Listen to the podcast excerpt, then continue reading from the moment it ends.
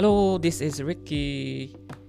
リッキーのななふんライフハックラジオをやっております。ラジオブロガーのリッキーでございます。おはようございます。にせんにじゅうねんしちがつじゅうくにち朝活の中から収録してお送りしております。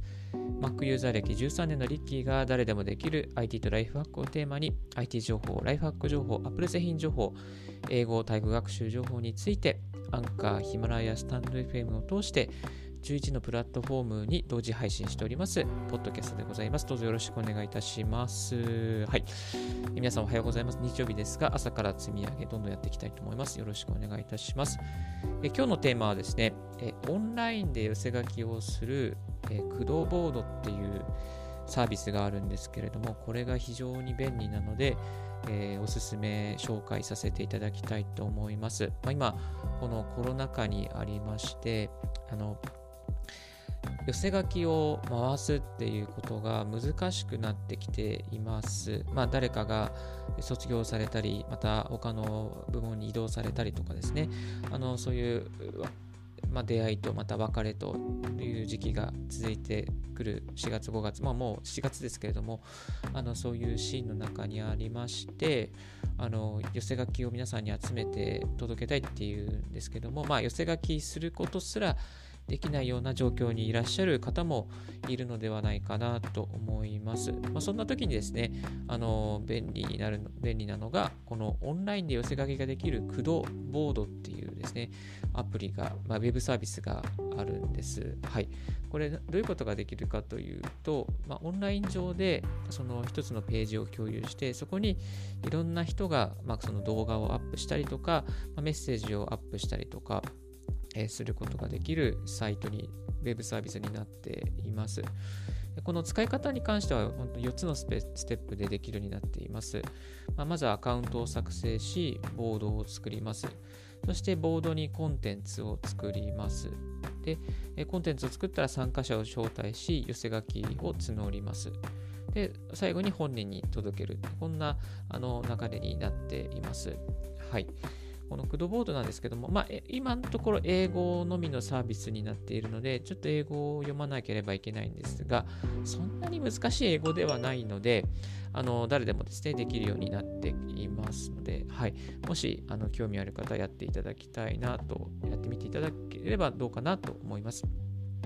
でKudo Board実際どんなことが、えー、できるのかということですね。まあ、寄せ書きだけですと本当に文字だけとか写真だけとか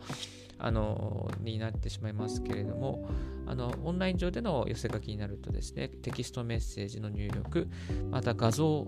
動画の貼り付け、この動画でかいですね、動画の貼り付けができるっていうのがあります。あと自負の貼り付けもできますし、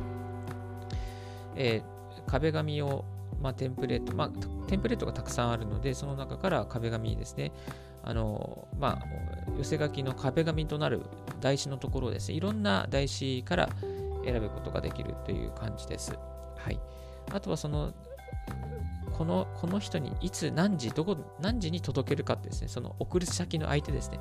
そういうのもあの指定することができちゃいます。ですので結構あのこのタイミングで届けたいっていう時になかなか実際リアルな寄せ書きだと届けないられない時もあるんですけども、まあ、Kudo Boardを使えばこの指定した日時に、えー、例えば本当に出発される、まあ、移動されるその日に届けたいとか飛行機に乗るその日に届けたいっていう時にこう時間を設定してお送りすることが、えー、できます。はい、まあ、具体的にはですねバースデーカードを送るとか、えー、ご卒業ご移動また記念日とかアニバーサリー、あとはお見舞いとかですね、そしてリタイアですね、あと昇進とか、まあ、そういう時に使えるのではないかなと思います。まあ、簡単にもう今会えない状況が続いているからこそ、また本当に海外との行き来ができない時だからこそですね、こういうKudo Boardを使って、まあ、こう海外の人にもメッセージを送るっていうのはいいんじゃないかなと思っております。はい、まあ、Kudo Boardのメリットですね、やはり人と接触せずに寄せ書きが作成できる、まあ、接触リスクをですね減らすことができます。そして動画も写真も簡単に貼り付けができます。えー、背景が豊富になります。そして、えー、リンクですね、リンクを生成して Facebook やメールで、えー、共有が簡単です。あと作ったボードをですね エスエヌエス でシェアすることも簡単にできます。でこれデメリットですけども、なんとなくですね全体的に四角いデザインになっています。まあ、丸っこいというか四角いデザインがですねあのなって多いかなという感じです。で英語のみのサービスですので日本語がありません。で無料で版ですとじゅうにんまで書き込みができてじゅっこまでのボードが作成することができます。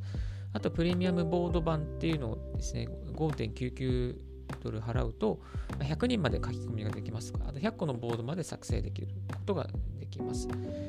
えーじゅうきゅうてんきゅうきゅうドル払うとアンリミテッド版がなるみたいですね。まあ、なので大きな企業というか大きな組織にいる方は、まあ、ちょっとプレミアムボードを買ってやってみるのもいいんじゃないかなと思います。はい。まあ、こういうコロナの状況で人と人が触れ合えないだから時だからこそあのこういうオンラインの、えー、寄せ書きサービスなどを使ってみるのはいかがでしょうか。で、えっと、ちなみにですねえー、と日本語版でもこういうサービスがありまして ヨセッティドットコム っていうですねそういうサイトもありますのでぜひ、あのー、ご覧いただければなと思います。詳細はリッキーブログの方にもですねリンクを貼っておきますのでぜひあのこのクドボード見てみたいなという方また ヨセッティドットコム ですね見てみたいなという方はあのチェックブログの方をチェックいただければと思います。はい今日はオンラインで寄せ書きをするクドボードについてメリット、デメリット、またそのサービスの紹介をさせていただきました。はい、今日のラジオ、ブロッドキャストはいかがでしたでしょうか。少しでも役に立ったなと思う方は、ポッドキャストのごと、ご購読や、またブログ、ツイッターのフォローをよろしくお願いいたします。リッキーブログ、またツイッター毎日更新しております。こういうことを聞きたいなとか、こういうことのライフハックを教えてほしいなとか、Apple 買おうと思ってる、MacBook 買おうと思ってるんだけど、こういうのを聞きたいなとか、何かそういうことありましたら、えー、コメントをいただければと思います。はい。Thank you very much for tuning in Ricky's Radio on Podcast. This podcast radio is brought to you by ブロガーのリッキーがお送りいたしました。Have a wonderful weekend. Bye.